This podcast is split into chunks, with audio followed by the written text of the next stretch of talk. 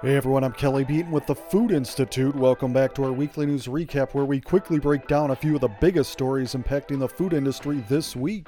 We start with retail news. Big retailers are preparing to stock new inventory amid brightening prospects for freight carriers as both industries hope for a rebound this fall. Inventories at U.S. general merchandise stores increased 1.2% in March after several months of reductions from a record high last August reported the Wall Street Journal. Moving on to more inflation news. Inflation has eroded U.S. households' sense of financial security, of course, according to a new report from the Federal Reserve, which found many had reduced their savings to make ends meet. In 2022, the percentage of respondents who said they were doing at least okay financially dropped to 73% after hitting a record high in 2021, reported Reuters. Fortunately, the end of food price inflation could be in sight. Analysts at Bloomberg Intelligence expect the UN gauge to slide further into deflationary trends as weather shifts to the El Nino pattern in the second half of the year, reported Bloomberg.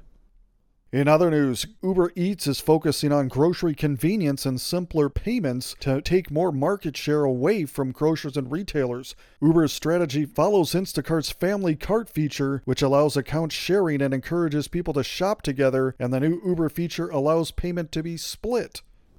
And finally, a few quick ones to close on. The buy now, pay later boom may have forever altered food retail. The fact that more consumers have been turning to short term loans to buy groceries could signal a permanent shift in how people think about paying for essential goods, reported Grocery Dive.